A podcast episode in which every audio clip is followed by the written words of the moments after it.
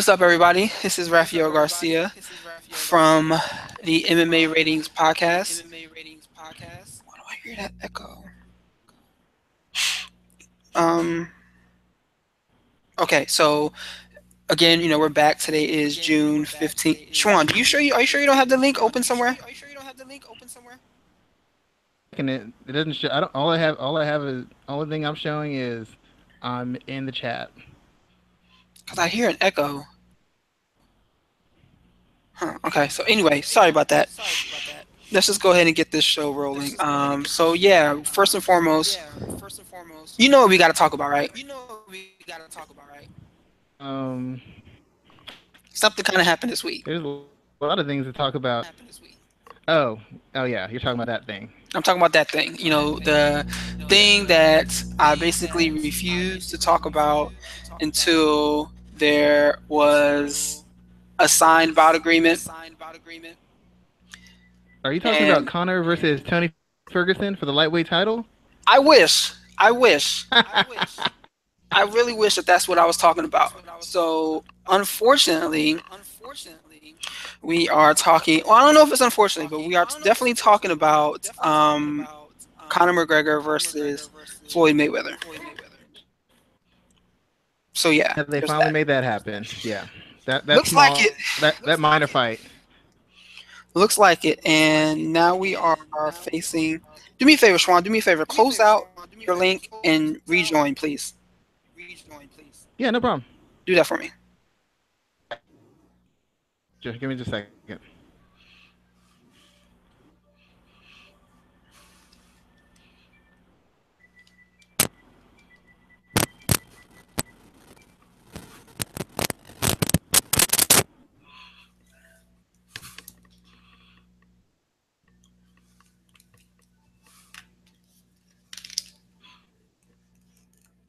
You there?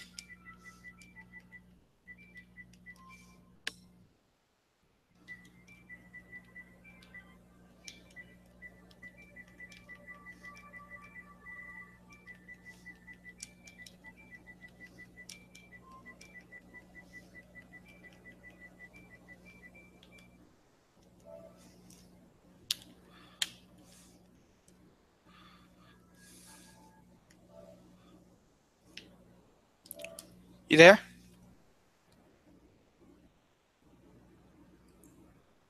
Let's do this.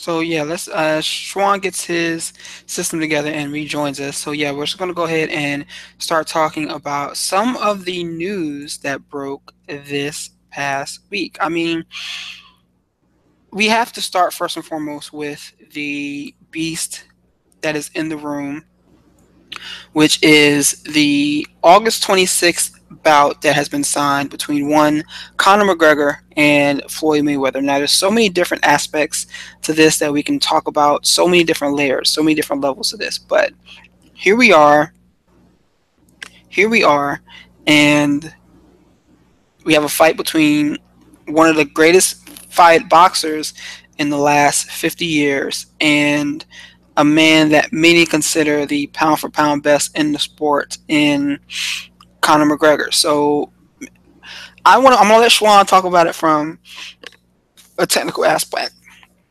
That's his thing. He can do that. All right, I'm back. Okay, so I still hear that echo, but I'm not sure why I hear it on your end. So we're just gonna keep going, and I'm just gonna try to ignore it. But um, what we're gonna talk about first is we're gonna talk about this fight from a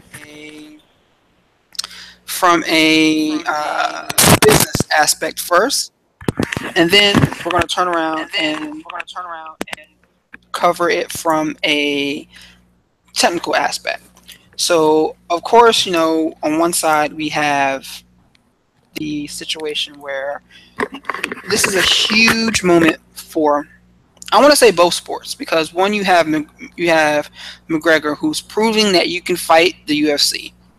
He's proving that if you can gain enough notoriety and stand your ground, you can fight the organization, and that's exactly what he's did, and he's done so successfully.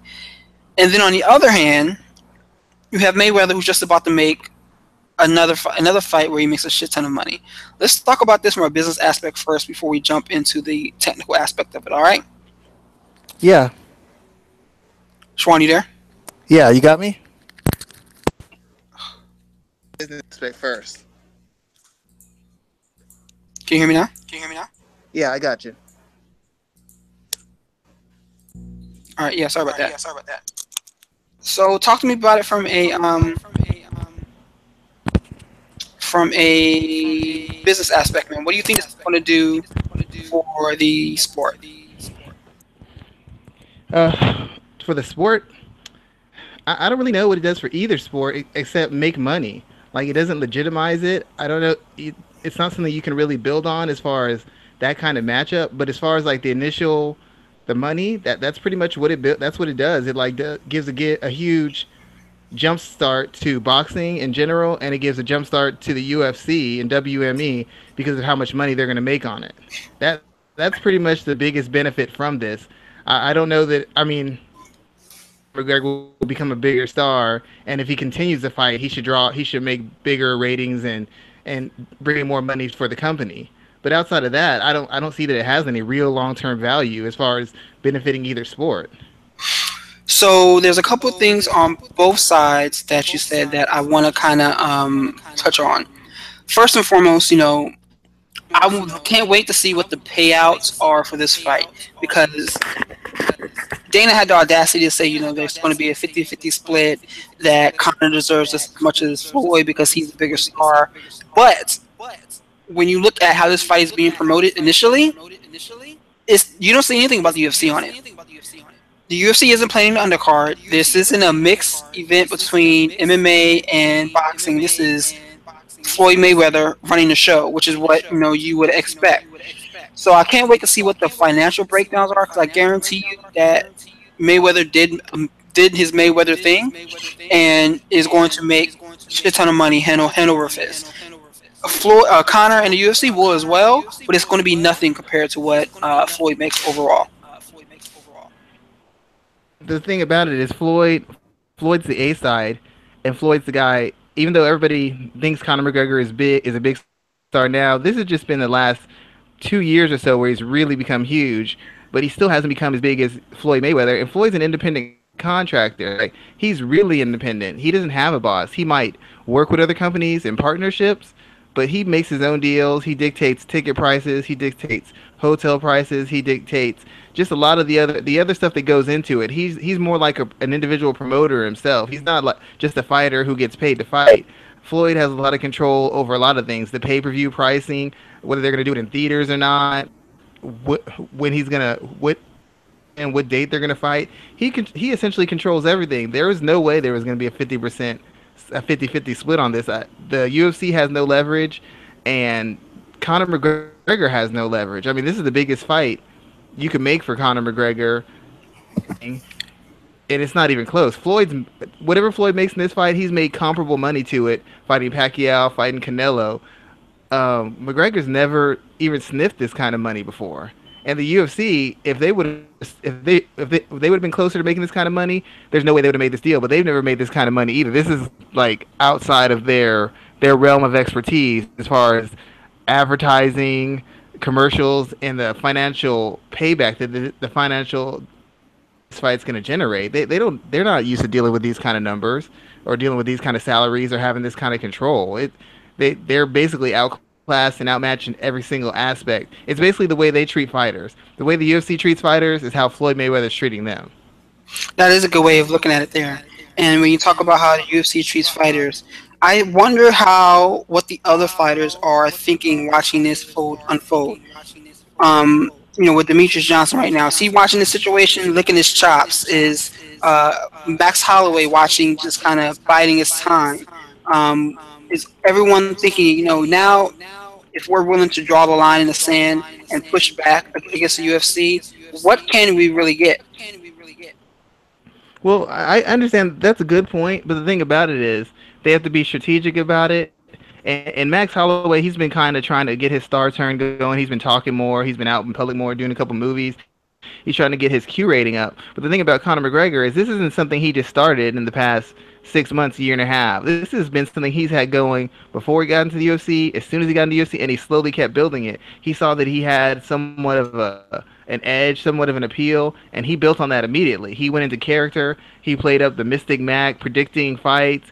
He he he took full advantage of that. He didn't wait for the UFC to get behind him and tell him what to say and direct him and and pick out who he's going to fight. He came out saying he wanted everybody in the division. He's going to take everybody in the division out. He was going to clean out the division. He wanted Jose Aldo. He wanted to cash checks and fight in stadiums. He came out saying that. The UFC didn't put him in a position. All they gave him was a platform, and he performed on it and performed on it well. Too many of these fighters wait gives them the direction or puts them in a big fight and then they want the UFC to push them getting pushed and becoming a star isn't something you start when you sign a contract or when a big fight comes up. It's something you start from the point you get into the UFC. You start building your brand. You start getting your catchphrase out there. You start hitting all the interviews and hitting all the podcasts and hitting all the MMA fightings and whatever else there is. That's what that's what you do, and that's what Conor did from day one. He embraced it and he took control of it. Other guys sit back and I just want to fight. I just want to fight. I don't care about that. I don't care about this. I just want to fight. And then they get into a big fight and they and they, or they win a title and they're like, well, the UFC's not pushing me. What have you done to push yourself? It, it's similar to what uh, Floyd Mayweather did. Floyd wasn't always a huge star. He used to be the he used to be the Olympian, the gold bronze medalist, the good kid, good clean cut kid, or that's the image they pushed. Once he realized that that wasn't working, he switched up his image and he took full control of his image, um, how the how he was going to be shot by 24/7, how they were going to present him, how he's going to present himself, and then he took the platform HBO gave him and he built on it. He wasn't a huge star. He turned himself into a huge star by uh, take attacking every sort of aspect of in a fighting, not just the fighting aspect, but the training, but the advertising, but the marketing, but self promotion. He did all that himself. Conor kind of followed suit, and all these other fighters, they're behind the curve on it. They've been fighting for six, seven years, and all of a sudden now they're going to start talking you know, they don't have fan bases. They don't have good contacts with interviews. They haven't gotten their name out there. It's going to take time to build that kind of leverage. They don't have the leverage to work with. They're seeing what Conor did, but what Conor did came over years and years and was planned and well thought out and well executed. Some of these guys, you're not going to be able to turn that trick in in six months to a year. That that's just not going to happen, in my opinion. It was a transition from when you went from Pretty Boy Floyd to Money Money Mayweather. That's when that occurred, right before the Oscar fight. And what was that? 2008, whatever year that was. Um, that's when that transition occurred. When he went from Pretty Boy to Money, and when people started hating him, when his um, when his background started becoming more prevalent, when people started realizing that he wasn't he wasn't a nice person, you know, and I and I get it. Floyd isn't someone that is a model citizen in any sense of the word, but he is a hell of an athlete, and he has kind of put himself in a position to get what he has earned at this point in his career. Yeah, it, it's it's a work ethic. Like, may, like he got a big fight and when he got on the big stage, instead of doing the typical stuff, instead of oh, I'm gonna beat him, I can't wait to get to the fight, I'm not here to talk, I'll let my fist do the talking, all that nonsense. He played, he created a character, and he went played over when it if you, watch the 24/7 he had against Oscar De La Hoya, and you watch it as it progresses each year, where he fought Cotto and he fought Victor Ortiz and so on and so on, you notice a transition in the character and the way he approaches it. When he fought Oscar De La Hoya, he was over the top. I'm gonna whoop his ass. I'm gonna knock him out. I'm gonna teach him a lesson. I can't wait to fuck him up. He had 50 Cent walking around there. He said, you know, Oscar's afraid of confrontation. I want confrontation. He's dancing. He's playing up to the crowd. He's talking extra trash. As he's gone further and further along, he's kind of streamlined that and tailor made it into more where he's the veteran. I'm the big star. I've been there before. I know what it takes. Hard work, dedication. These guys aren't ready for me. 45 try, 45 fail. He started getting a little bit more specific and define that identity. But when he first came out there with Oscar De La Hoya, he went over the top. He played it up huge to draw everybody in, and then as he drew more people in, he slowly started refining that identity and refining that technique and figuring out what key points to hit on to get sales, to get attention. And there's no, there's nothing he won't hit on. There's nothing he won't address. There's no sort of drama or interview he will avoid or or situation he won't create to get more people against him or more people for him. That's what Conor McGregor did too many bo- and this goes with boxers too. Too many boxers aren't willing to put in the work, just like too many fighters aren't willing to put in the work. Not only do you have to be a great fighter and not lose and beat people, you have to be able to be a great character. Not everybody's capable of being a superstar character, but everybody, like I said last week, everybody's capable of maximizing the character they are. And too many guys don't want to do the work. They want the company to do the work, and then they when they get a big fight, and they're like, "Well, why is he getting paid this much? What has so and so been doing the whole time? How has so and so been marketing himself? Floyd did everything, not everything right, but he did everything it took to draw attention and attention to himself. And that's what separated him. That's why he's the A side. That's why he's the one running all this. He didn't just put on a show. Behind the scenes, he was getting more control he was taking he's taking his own career in his own hands and dictating things. He wasn't letting the promotion do it. All these guys let the promotion run everything, and then they try to come in later and say, "Well, I'm not being pushed right. I'm not being motivated. I'm not being promoted right. Nobody's setting up these interviews." Like I said with Amanda Nunes, why aren't you setting up your own interviews? Taking advantage of the opportunities presented to you now that you have this platform. You should be building on it. Instead, all they keep doing is waiting and saying, "Well, the UFC didn't promote me. They keep pushing her. They won't push me. Push yourself. Say something. Do something." But then they're like, well, I'm a martial artist. I don't do that. Fine.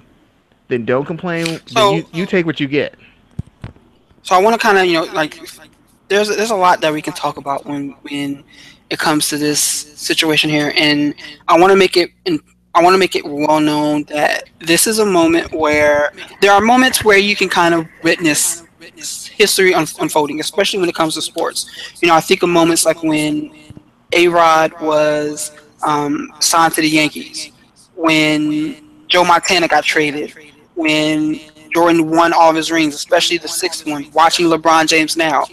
We are at a moment in sports where we can see um, history unfolding. And this is a moment. This is a moment here. Whether McGregor wins or not, this is definitely a moment that deserves that type of recognition, especially from the MMA fans. Um, what I am not looking forward to is hearing individuals such as Stephen A. Smith or um, other talking heads, Skip Bayless, all those idiots talking about. Um, I'm not gonna call them idiots. I'll take that back. But all those divisive characters talking about um, MMA. That is not what I am looking forward to. It's going to happen. It's funny because as soon as this fight got announced, not even 10 minutes later, I was walking into a bar and I see um, Stephen A. Smith giving his first take, and I'm just like, this is not what I want to see right now. So yeah, we definitely have that situation where that's going to occur. This is still a major moment in sports history. That yeah, it's, it's, not, it's not a sporting event. It's just an event. That's all it is. Nobody's actually thinking the fight's going to really be competitive. It's it's the build-up. It's the fact that it's happening. It's the uniqueness of the situation. When's the last time you've ever had a active top in MMA fighter actually not going outside of his sport to compete with the guy who was essentially the best pound for pound guy in the past what 10 20 years in a boxing match he's going outside of his his environment to challenge himself to take on the guy who's been the best for the past 10 15 20 years That that's an event. It, I don't know how nobody knows how competitive it will be, but the attention it's drawing, it the that, that how huge it is. Like you said, it's historic. So now everybody's gonna have their think pieces. People who don't even cover boxing or MMA are gonna have their think pieces, breaking it down. They're gonna bring on all these mixed martial arts experts. Hey, you might even get a call to be on some shows. Hopefully, I get a call, and they're gonna want your opinion. They're gonna want your. I already, threw my name, um, I already threw my name out there to one outlet earlier today, and Yep. so You, you got to get on it. If you're Gotta if you're an MMA media member or, or podcaster, this is the chance where you, you can expand your fan base because they want people who know the sport, who really understand McGregor, who really understand, who even understand boxing to a degree, to get out there and share your opinion. So this is the this is perfect time for you to expand your fan base because there's going to be a lot of questions. Don't turn any of them down on Twitter, your podcast, anywhere somebody contacts you. You need to take that question, no matter how ridiculous it is. You need to take it and expand that fan base while you have this platform. Do what Mayweather and Conor McGregor did. So, um, and you said, you know, that no one is looking at this fight from a competitive standard, and that's not necessarily true. I was just reading something earlier today where originally the fight odds opened up close to what um, the numbers where McGregor fought Maidana in the rematch. I think Maidana was like an, an 800 um, underdog, and McGregor opened at that same range. It's already gone down to him being a 350, a 350 already, and so you see people are going to be jumping on this bandwagon, whether it's intelligent or not. That's a whole other conversation. But this is going to be hyped up as a major sports moment, which I definitely think it will be, and uh, I, and I'm kind of looking forward to the coverage to see the way guys kind of fold. Now, I'm going to be interested in the way people cover the um the uh, UFC mainstream outlets how they decide to cover the UFC at, at this point. But this is a hell of a situation here. That's going to be that's to be fun to watch. Yeah, it'll be it'll be very interesting, and and I mean for the boxing, is a chance. That's why I said for that initial burst, it could really help boxing. It could really help mixed martial arts if everybody plays their cards right. But as you know, combat sports athletes and combat sports media don't always play their cards right. This is a chance to really, you know, get across different medias, different media platforms, and express your knowledge, and maybe get some people invested. I don't know that it'll it'll bolster all either sport hugely, but for the people involved in the sport and the fighters, this is a chance for you to expand your fan base, to kind of get your face out there and let people let people know about things. I mean, think about Max Holloway. He could be doing interviews saying, "I fought Conor McGregor. I know what his power feels like." You know, there, there's just a lot of guys who could get things going for themselves if they handle it appropriately, and that goes for the media as well. But um, it, it's just a historic event, and and while on a technical basis, I don't know how competitive it is, truly competitive it is. There's so many people who aren't knowledgeable in boxing or mixed martial arts that the chances to have these breakdowns and the assessments and to have it rehashed and rehashed is going to be just unli- is going to be limitless. I mean, from this point until the day and after the fight, oh my God, it'll be even it'll be even worse. So this So- is just a good chance for knowledgeable people to, to share their knowledge and maybe expand their fan base.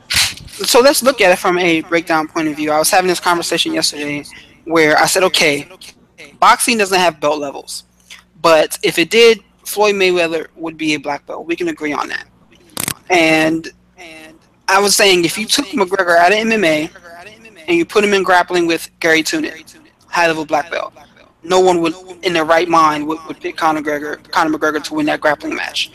If you took him out of that and put him in a wrestling against Jordan Burroughs, no one in their right mind would pick Conor McGregor to win a wrestling match against Jordan Burroughs. So why are we taking him out of MMA, putting him into boxing with one of the best boxers of all time, and pitching this like he had pitching this like he has a huge opportunity to win here. Well, there's two things. First of all, there's some people who don't know who Garry Tonon or Jordan, Bur- Jordan Burroughs is. So just based off a name value, they would actually pick Conor McGregor because they know him. They don't know the other two. That that's actually what happen. People go with who they know. Second of all, the thing with striking that doesn't exist in grappling or wrestling is in striking. You it's like you don't really have a chance, but you you always have a chance. In striking, you could be a better technician, have better footwork, better defense, better counters, better timing, better body control, more experience. If you slip for a second, or the guy just can take your shot and keep on pressuring you and doesn't get tired, and you even you you slow down for just half a step, you could get clipped, you could get knocked down, you could get outworked. Now, logically speaking, that shouldn't happen. Floyd Mayweather, just based off experience alone, if he had the worst day of his life, should be able to deal with all the physical attributes that McGregor has as far as his youth, his power, his athleticism, his length.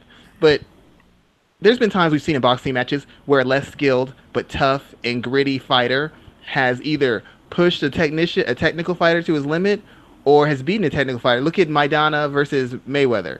Maidana's nobody's boxer. He's not technical. He's not slick. He doesn't have quick counters and a, a super a super sharp jab and a, a straight right that's on a hair trigger and footwork that's real crisp.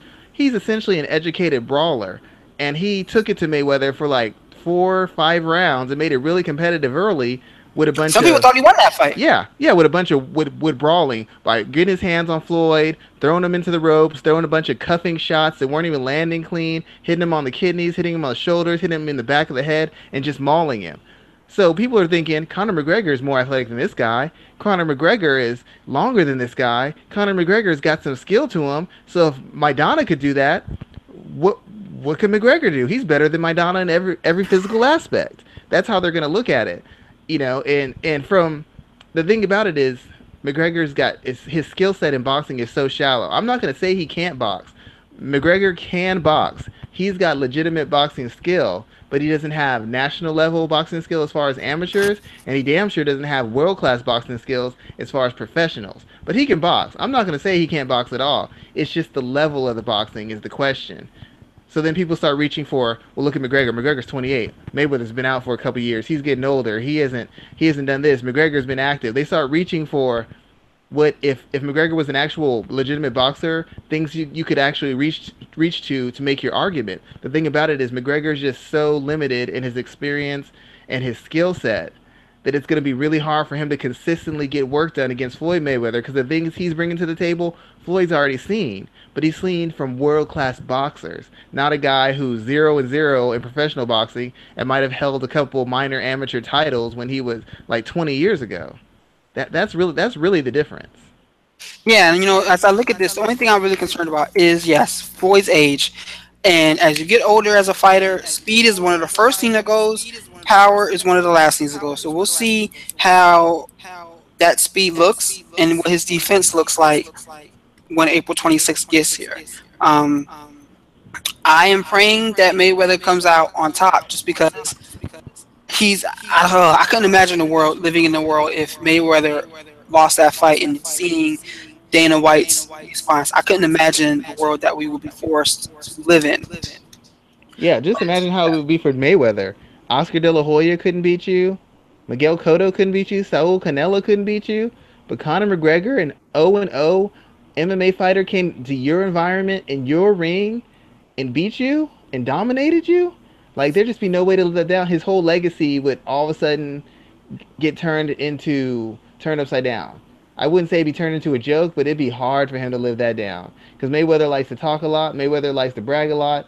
And if he went to MMA and got choked out it, or something like that, it'd be a bad look. But for Conor to go to his environment under his rules, where he's the boss, and if Conor takes it to him, that's that's doing irreputable damage to Mayweather. Irreputable damage to him, and damage to every single top guy he beat. Because they're gonna sit there and say this guy who never really boxed at this level and never had all these amateur boxing fights came in and did what you couldn't do.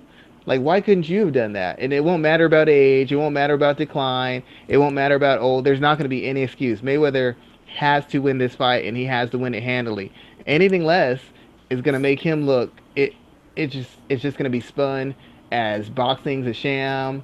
He's not who he said he was, and he was ducking all these young guys for a reason. It's just. It's just really going to pile up on him. He can't afford to lose this fight. McGregor can afford to lose it. He could lose it by knockout. He could lose it by just getting outboxed.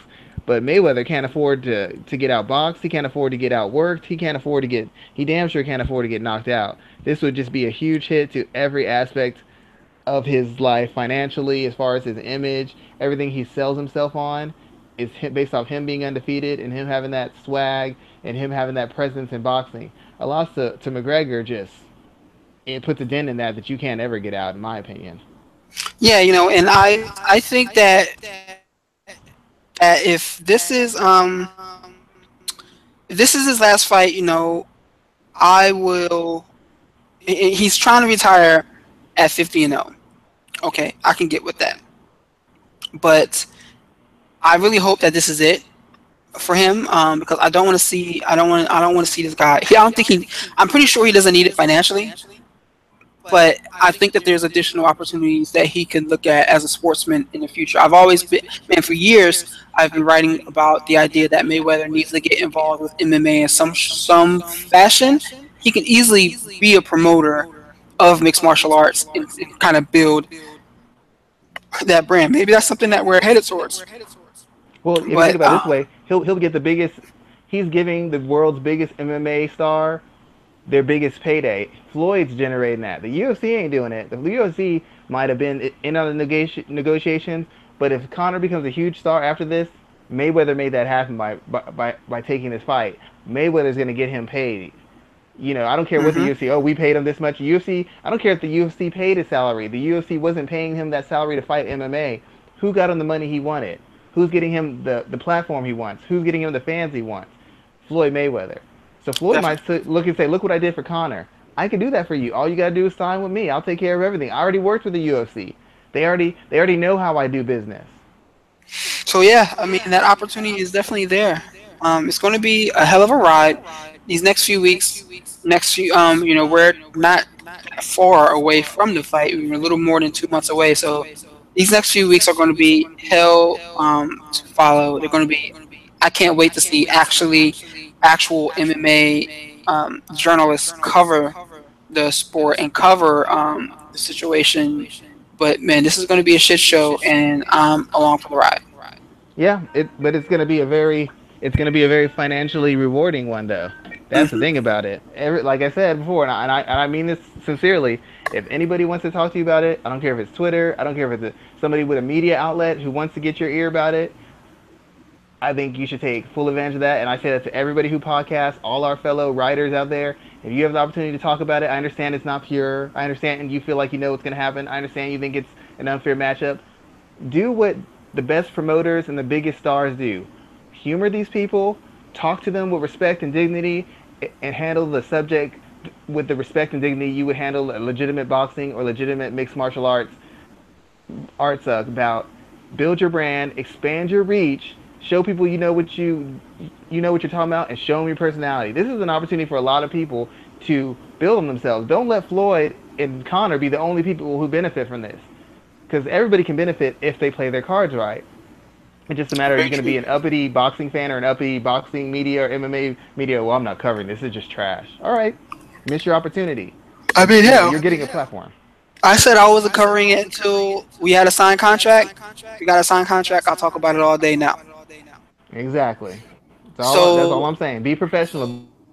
You know this. You've been in this business long enough. You run long enough. You know that something like this, I like me and you could write beautiful articles. It might get a couple thousand clicks here and there. You write something even related to Floyd Mayweather, no matter how much people have re- read that day, Floyd and Conor, it'll get double, triple, quadruple that. We know that. You know that. Mm-hmm. So I why sure not do. take that advantage to build your numbers, to build your fan base, to build yourself. Conor's going to use it to build himself. I guarantee you Dana White's going to find some way to build himself. The UFC will find a way to build themselves. And all these fighters and media people who are cover who are who are connected to this fight, if you're smart, you will find a way to build yourself too. You better get on ESPN when they call and say, "What's it like to get hit by Conor?" Or, "Hey, Shawan, you, you've been covering MMA for a while. What do you think?" Well, thank you, Bob. Let me tell you. And yeah, I, will, I will have that. I will have that conversation 15 times a day. If they want me on 15, 15. They want me on 16, 16. I will have it till I can't have it anymore. And I will have it a million times after the fight, too. I'm totally about taking advantage of opportunities presented to you. Learn from Floyd, learn from Conor.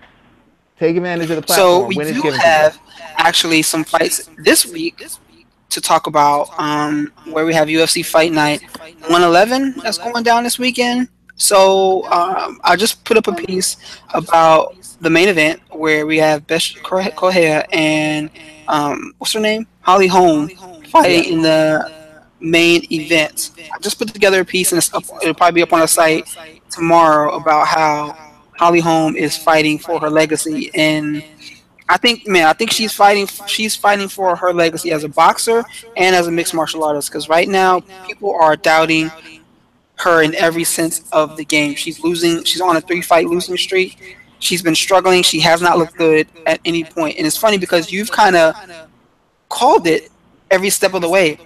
So here we are now. We're looking at Holm fighting a woman who isn't the greatest. Uh, isn't I don't want to say she's not the toughest challenge, but she hasn't had the greatest experience in UFC. Talk to me about what this fight means for Holm and her legacy long term.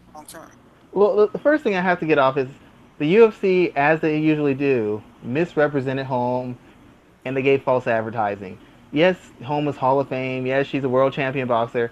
But what they failed to understand is Holm isn't some kind of Floyd Mayweather like technical boxer. She wasn't a Mike Tyson type destroyer. She was none of those things. She was essentially a girl who got by on her athleticism, her length, and her activity, and throwing pressure and throwing a lot of shots. She's not a technical boxer. Even in mixed martial arts, there are fighters who have better hands than her. Raquel Pennington has better hands than Holly Holm, and she's better in the pocket than Holly Holm. Bethe Correia actually has a better shot selection and it has better IQ in picking which shots to throw. Holly Holm, her biggest and most devastating weapon, if you look at her first few fights and her fights in the UFC, are kicks. The world class Hall of Fame boxers most efficient and devastating weapon are kicks. Just think about that for a second. Hall of Fame boxer, best weapon they have in the cage is kicks. That doesn't even make mm-hmm. sense. And in Holly Holm, she wasn't even trained by a legitimate boxer. She was trained by Mike Winkeljohn. He's not a boxing coach. He's a traditional martial artist who got into kickboxing. And Holly is Holly. I, I love Holly because she's got a heart for fighting. She's got a passion for fighting. She she doesn't run from challenges. When she lost, she jumped right back in there. She went right back in. She wasn't running. She wasn't scared. She wasn't trying to protect her record. She didn't wait for the money fight. She went, went right after Miesha. I love that about her. Person I love her as a mm-hmm. competitor does not mean I love her as a fighter because I do not. She's not as good as they advertise. Not in striking. She she has no real grappling game and she has no wrestling game. She's like a, an above average striker with a high level of athleticism, great gas tank, and a heart for fighting. That's essentially what Holly Holm is. If you have any sort of discipline and skill about you, that's what she is. Now, if you run in like a bull in a china shop, she looks amazing. She looks fantastic. She, she looks super technical. But if you make her fight and you show some discipline and some self control, Holly Holm looks looks better than average. But in her division, the, the bar is set so low with striking, she looks amazing. But when she faced a world class striker, what happened to her? Yeah, I mean, I can agree with you on that. She struggles when she fights someone who's patient. When she fights another counter striker, she definitely struggles with that, and we've seen that. You know, in her last three fights, um, are standing proof. And, and I, um, don't want to call on her, but real quick, real quick, Rafael, if you look at her matchups before the UFC and into the UFC, she's been getting favorable matchups. Raquel mm-hmm. Pennington has more skill, but Raquel Pennington isn't one half the athlete as um, Holly. She doesn't have the quick feet. Marion Reneau is a comparable athlete, but she's not aggressive enough. She's not aggressive, and she, she likes the all round. She likes the all round kickboxing skill to really push or test Holly. Ronda Rousey was kind of a bad matchup, but Ronda Rousey was getting into her striking, which essentially makes her an, e- an easy, favorable matchup for Holly Holm. Once they start giving her, once they stopped giving her favorable matchups, stylistic matchups, athletic matchups, she started losing. She hasn't won a fight since they started putting her up against people who have the skills and the talent level to compete with her. How do you see this fight with uh, Bethe going down? Well, I, I, personally said if ever if Bethe is in shape, if Bethe fights smart, I think Bethe wins. Bethe is aggressive, but she's an aggressive counterpuncher. She comes at you and cuts off the cage to get you to throw something at her. And when you throw a jab, you throw a kick, what she does is she counters and she swarms. She might throw an uppercut, throw the hook. She might throw a hook to the head, go to the body, go to the body, go to the head. She swarms you with shots off the counter and tries to chop you down.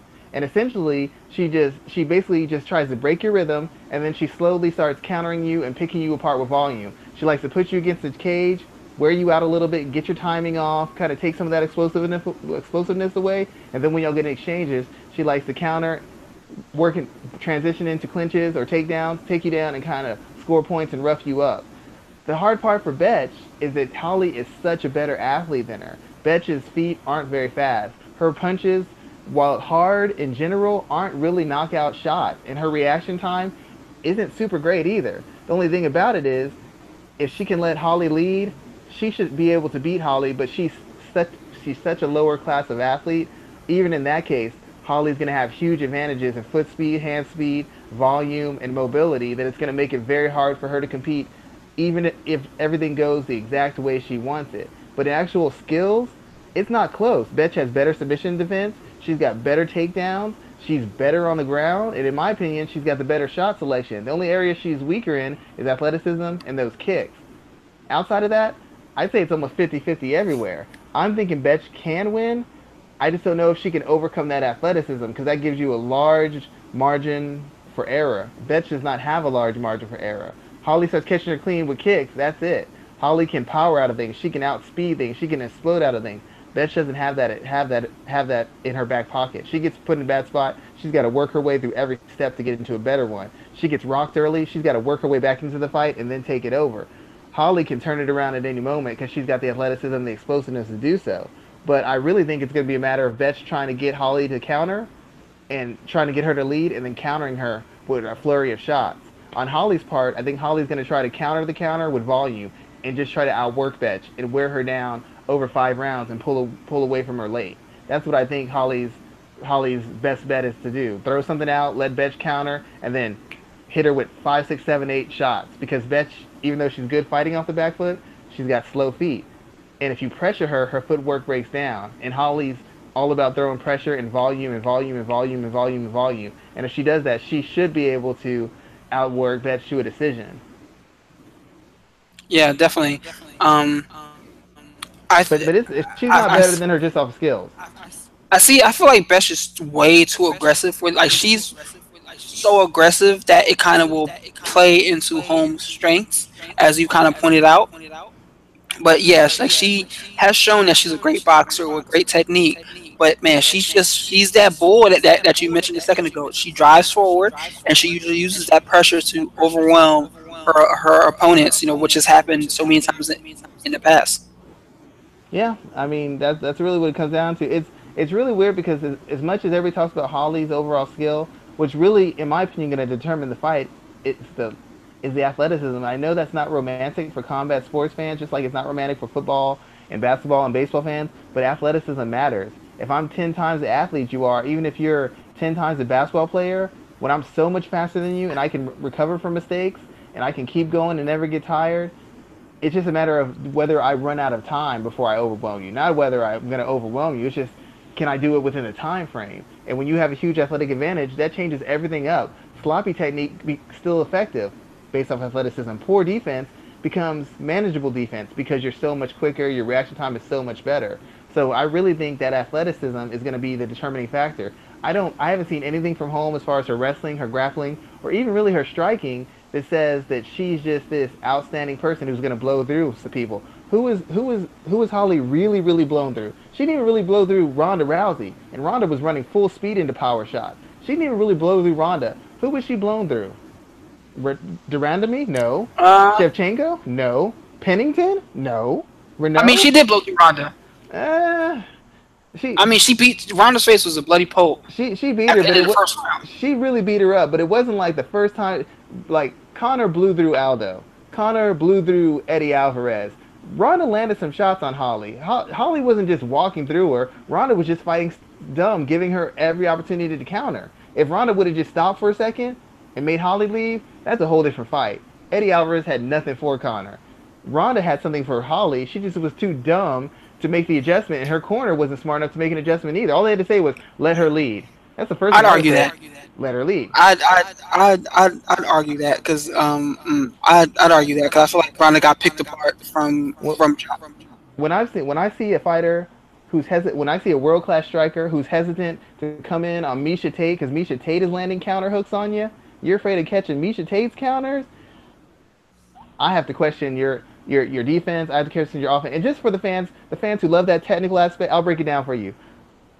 Holly's stance, the way she stands and the distance she works at, it forces her to be off balance and it makes her shots predictable. You can tell when her shots are coming in. It makes it throws off her punching mechanics. It throws off her range. It throws off her footwork. So not only can you see, you can predict what's coming because she throws the same setups and the same combinations every time she comes in. Because of the way she she stands, she has to cross a huge amount of distance to get on you. So that gives you an extra second, second and a half to figure out what you want and to react into counter for you. She makes it easy for you. The minute you stop leading, Holly Holm has problems.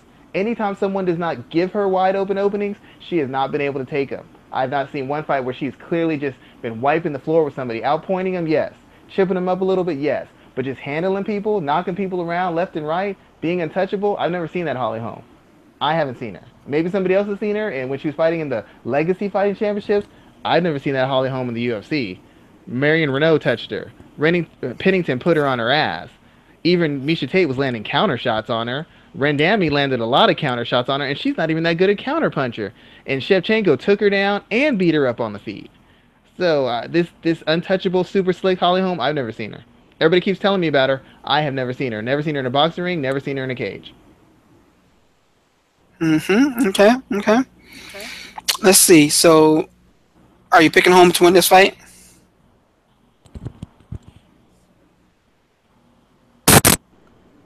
You there? Yeah, I'm here. Are you picking Holm to win this fight? Uh, I'm gonna go out on the limb. I've been saying this since day one. Just like I predicted Artem would be Cub, I was wrong, but the fight was better better than everybody expected. I'm gonna go with Betch.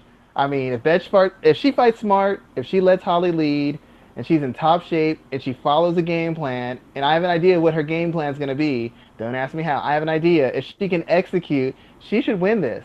This this is not an easy walkover for people who know about fighting. This is not an easy walkover fight for Holm. People just hate Betch Correia, so they ignore the improvements she's made since she lost to Ronda. They ignore everything.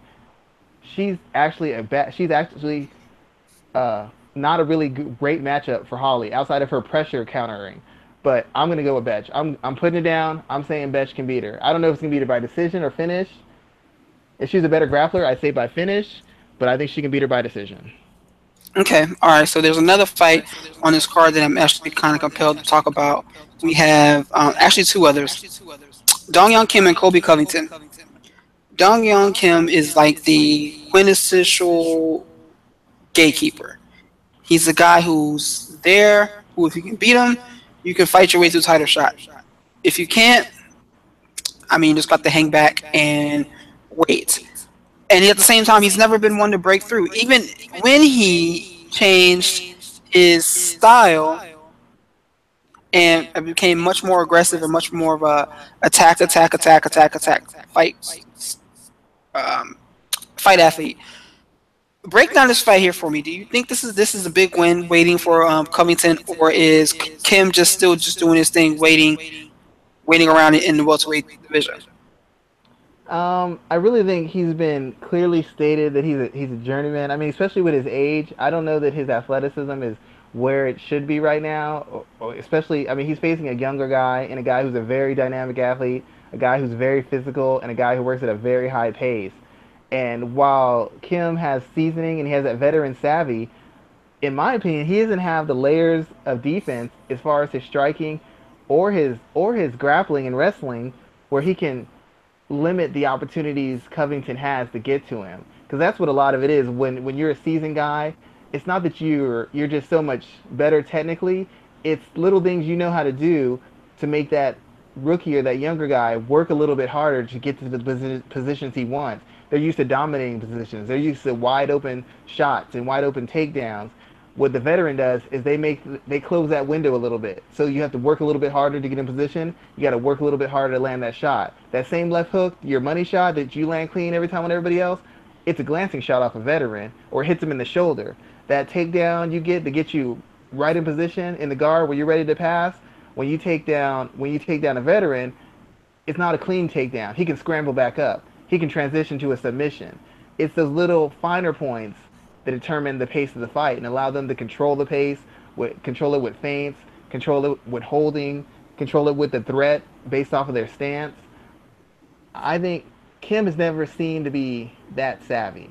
He, he's got some of the veteran tricks, but he's never he's never as much of a veteran as he is, his defense, his counters, and his ability to control pace should be better. And it seems like in a lot of fights, he's having to work just as hard as a guy who doesn't have half of his experience or half of his tenure. And you shouldn't be doing that as you get further along in your career. You should find out ways to work smarter, not necessarily harder. Even if you're still working harder than other guys, you should be your your refinement should be there. And I don't really see that in him, especially defensively. And I think he can hurt Covington, but I know Covington can hurt him, and I think Covington can work at a higher pace, and I think Covington can recover quicker quicker between rounds. So it's it's really hard for me to say that Kim is gonna beat his journeyman label because even if he wins, they're just gonna throw another young guy at him to see what they have in that young guy. It's clear they don't think of him as a star anymore. So it's a matter. He's gonna have to win three, four, five, six fights like this before he's even considered in title talks. And I don't know that he can beat three, four, five guys. I don't even know that he can beat Covington the way he fights with his defensive lapses and and how how tired he gets when he has to be in a fight with somebody who's going to try to force the pace. He has no way to slow the fight down. I haven't seen him slow fights down against. Um, I don't know how or why he's going to all of a sudden do it now. I guess he could catch him catch him and knock him out. But even that's that's like a 50-50 proposition. Covington's just as capable of wiping the floor with him and knocking him out too. So I think it would be Covington based off physicality, his pace, and his offensive nature. I, I don't think Kim's got the defensive awareness or the strategical awareness to slow the fight to make it a matter of experience, timing, and savvy. So how do you see that fight going down? Who do you think will take the victory? I, am thinking Covington. I think Covington should be able to stop him. I wouldn't be surprised if Covington gets caught because he, he tends to get a little wide open and he leans on his ability to force a pace, which is never a good idea in my mind. But he leans on that a little bit too much. But uh, Kim's defense is just so a little bit too suspect to me. His ability to recover is a little bit too suspect to me, and I think that Covington is just going to basically get in his face and outwork him. Could could could push the face and stop him, but he's definitely going to outwork him to to a win. Good, good, good. So talk to me about the Tarec Saffiedine Rafael Dos Anjos fight. You know, we got the former lightweight champion making his return and making his return at 170. Um, and he's fighting against another former champion in Tarec Saffiedine. A lot of people are picking Dos Anjos to get this win, which I think is very compelling there because um, he's trying to kind of rebuild himself after falling apart uh, last minute there against Eddie Alvarez. Break down this fight me there and tell me how you see this going down. I'm actually kind of concerned with RDA because a lot of his success at, at 55 was based off his physicality, his durability, his physical strength, and his power. I don't know how well that translates moving up to welterweight. I don't know that he's a big welterweight. He might be an average size or a small welterweight going against guys who are used to you know, I mean, used to guys with bigger power, used to guys who who are more phys- who are just as physical if not more physical, who got as much power if not more power. He's got as much physical strength if not more physical strength and an extra 10 or 15 pounds behind it. It, it all comes down to how well I, I don't. Per, I personally don't think his style at 55 translates very well to to welterweight. A lot of those guys, in my opinion, are bet. He's not. He wasn't one of the best athletes at 55. He wasn't one of the faster, quicker guys, and he's still not going to be one of the faster, quicker guys at uh, welterweight either. He's just not that kind of athlete.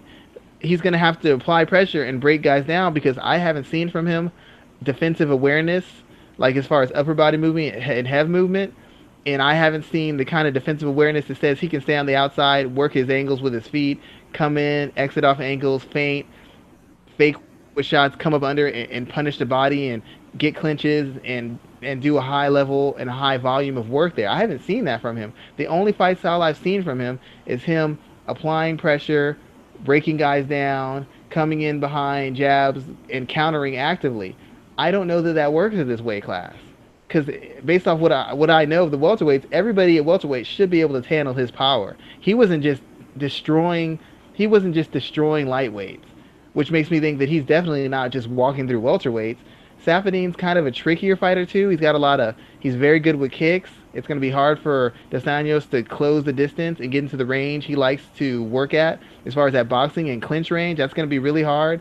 Saffiedine's footwork is actually pretty good. He he's got decent length. He's got very good timing and, and he's just a much much better athlete. And even though he's not the physically most durable guy, he's tough enough. Nobody just hits him once and wipes the floor with him. He's taking shots from bigger guys and more accurate strikers and guys who are more athletic than RDA. I actually think RDA might get upset in this one. And I, I don't know that it'd be an upset. For our, for him to win this, I'd have to see him do something that I haven't seen him do extensively in a fight. Show skills and show a diversity of shots and a diversity of in offense and defense that I've never seen him do before. He's always been the bully. He's always dictated pace. And the one time he couldn't be the bully and couldn't dictate pace, he got he got mopped up by Tony Ferguson. He couldn't bully him. He couldn't outwork him. He couldn't control him, and he just got he got handled. And I don't know that he can control and bully Saffiedine for the full duration of a fight. I, I don't know. I don't know how he reacts when he starts taking that power. I don't know how he reacts when he starts taking qu- quick, hard shots like that. So I'm actually going to go with Saffiedine. I, I think if RDA could really press him up against the cage and land huge counter shots, he could stop him. But Saffiedine's not going to be easy to get on because he's got that footwork, he's got that movement, and his kicking range. He's so busy with kicks. It's going to be very hard to get into the position that RDA needs to get into to be effective. Yeah, I, I think it's going to be um, interesting. I hope Saffiedine brings back those nasty leg kicks that he used to dispatch Nate Marquardt years ago, and I hope we just see it over and over again. Leg kicks are a thing that I enjoy. I guess it's because something that I can't do it myself, but uh, Saffiedine's been an expert at that, and I hope that we get to see it um, come back for this fight this weekend. It'd be crazy if he didn't. You got a guy who walks heavy on his front foot and likes to walk people down and throw a lot of volume and counter aggressively. His his legs should be his the inside and outside leg kick should be there all day long. And, All and to day. be honest, the body kick too. Mhm.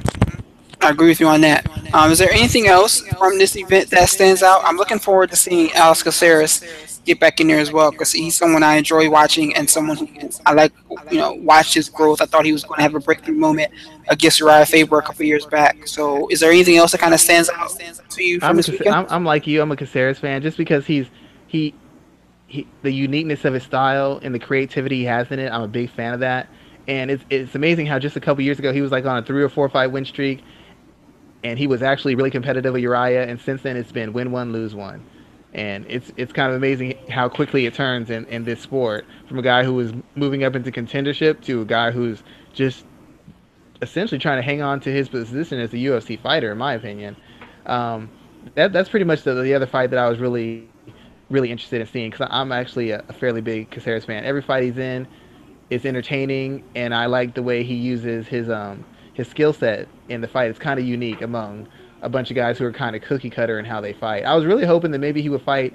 They'd match him up with Artem Lobov. I, I actually did a bunch of series of tweets on why I thought that'd be a good fight, but um you know I'll, I'll take any fight I can get Alex in. Um, I'm a kind of a fan of what he does and how he does it. Yeah, man, he's riding a two-fight losing streak after winning two and then losing three and winning two. So yeah, he does go back and forth, but I hope he um finds a way to get the win and remains relevant within the UFC as a whole. Uh, what are some of the other things you're working on for the show this week? Uh, I actually, I, I, I kind of did it my own thing on on the Betch and Holly Holm fight. I did it. I did kind of a breakdown on it, but instead of doing my typical kind of breakdown, I kind of did a the guide to Betch and Holly Holm for dummies, and I kind of had 10, 10 talking points talking about how the fight came about and kind of hitting on some of the historical things that each fighter has done and how that'll impact the fight. And I just basically break it down into 10 talking points that people can kind of 10 things for people to look people to know or to look for in the fight as far as you know if your friends want to know more about it or you just want to know about the matchup in in a, in a sense in, a, in a briefer sense instead of getting into the really finer technical points I kind of touch on them but I don't really drag through the analysis I kind of just make it kind of short and sweet for people who aren't really interested in the kind of meteor analysis that I usually get into. Good, good, good. Um, I have a piece about Dong Kim that's up from this week. A piece about Best Shot was just posted today, and I have my other work that's um, across the internet covering the Panthers, grappling, and MMA and other avenues. So definitely, always be sure you know you can catch my main work here on MMAratings.net. Catch us on the podcast every Thursday. Where Schwan and I are here to talk shit. You know, we'll be we'll we've got a, we're going to have a lot to talk about over these next few weeks. It's going to be a big busy summer, and um man, it's going to be crazy. And Hey, hey, before we go, I, I I actually had a, I had actually wanted to address something that a fan asked me about on uh, Twitter. go ahead. Go ahead. Yeah. Um.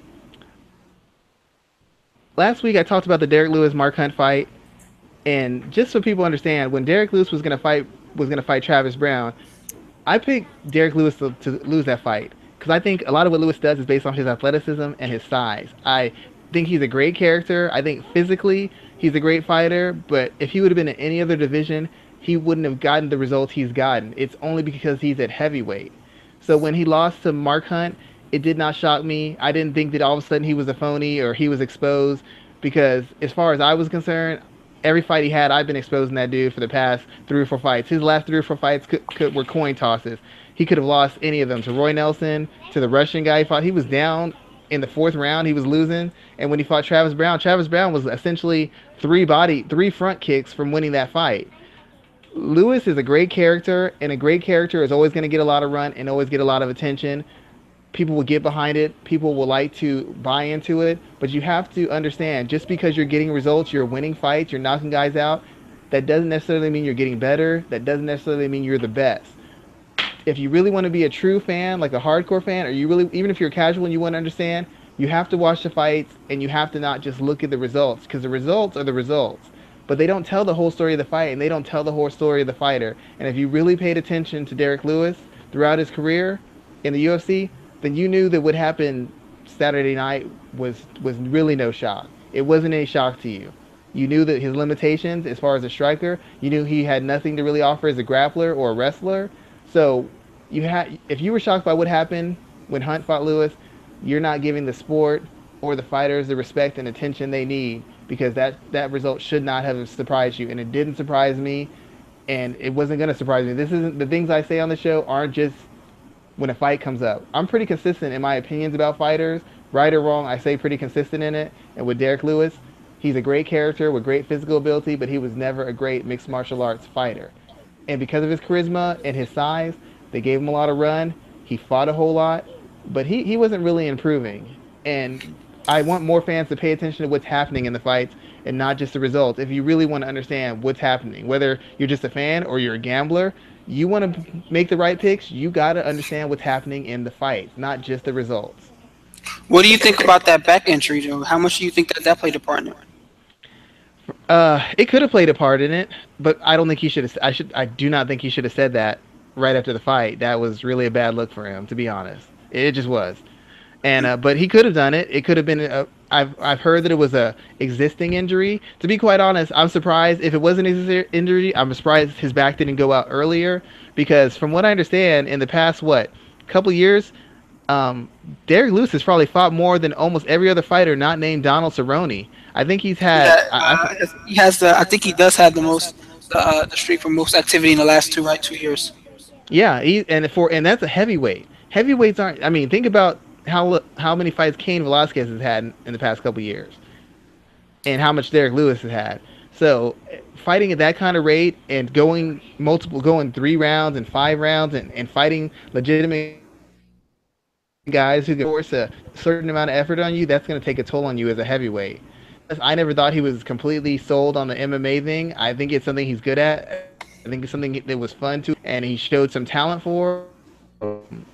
I, I think he got his money, and he's going to go try other things at this point. And I, I think he, he got he did what he wanted to do, and now he's gonna, hopefully he's going to take some time off and and take care of some of the money he made. I heard he made a lot of money to fight Hunt.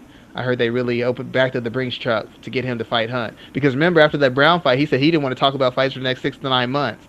Yeah. And the next thing you know, he's fighting Hunt. So I, I think that's legitimate. I mean, when you're that big, you're gonna have injuries quicker, and they're they're not they don't get better with age. But um, I, I still don't think that overshadows the fact that he had specific holes that allowed him to get to the point where that became a factor. hmm So yeah, I mean, I, I definitely think it'll be interesting to see what's next for him. You know, Travis Browne and Francis Ngannou have taken to social media to kind of attack him. So Yeah, We'll I mean, he's, he's he's he's a money fight in the heavyweight division. A lot of people were getting behind him. A lot of people believed in him. He was headlining shows. They were pushing him as a potential star. So I see why those guys are saying that. That's a big fight for them. That's a fight that legitimizes them, even with the loss. A fight against him and Ngannou. Because it'd be the biggest test that Ngannou would face. Him and Travis Browne. After all the trash talk he talked before and after the fight, that fight would draw in ratings. But you know, Yep. it seems like as of right now, he's he's retiring, and I, I commend him for it. If he's really done with it and it's tiring, he doesn't want to put his family through it. I appreciate him getting all his money, pushing it to the limit, and getting out ahead of the game instead of waiting until he gets knocked out three or four times or he can barely walk and then deciding, well, I've had enough. I, I Mhm. acknowledge that, that awareness and, and that dedication to his family. That doesn't change my opinion Yeah, it's on always- as a fighter. It's always good to see a fighter walk away on his own rather than being pushed away or pushed out. So yeah, I mean, I'm not mad at him, and um, more power to him. Yeah. So yeah, with that, let's go ahead and uh, close out this week's show. You know, we'll be back next week to talk all to talk about this week's action and look forward to Bellator 180 um, in the Madison Square Garden. I'm looking forward to that event. I'm looking forward to seeing Aaron Pico um, step into the cage finally. So we'll get to see what this guy, you know, world class wrestler, Golden Gloves boxer. So let's let's see what's next for him. Um, other than that, man, thanks again for joining us. We're gonna go ahead and close out, and we'll be back next week. Thank you for having me. Thank you everybody for listening. Really appreciate it. Have a great night, everyone. Have a good night.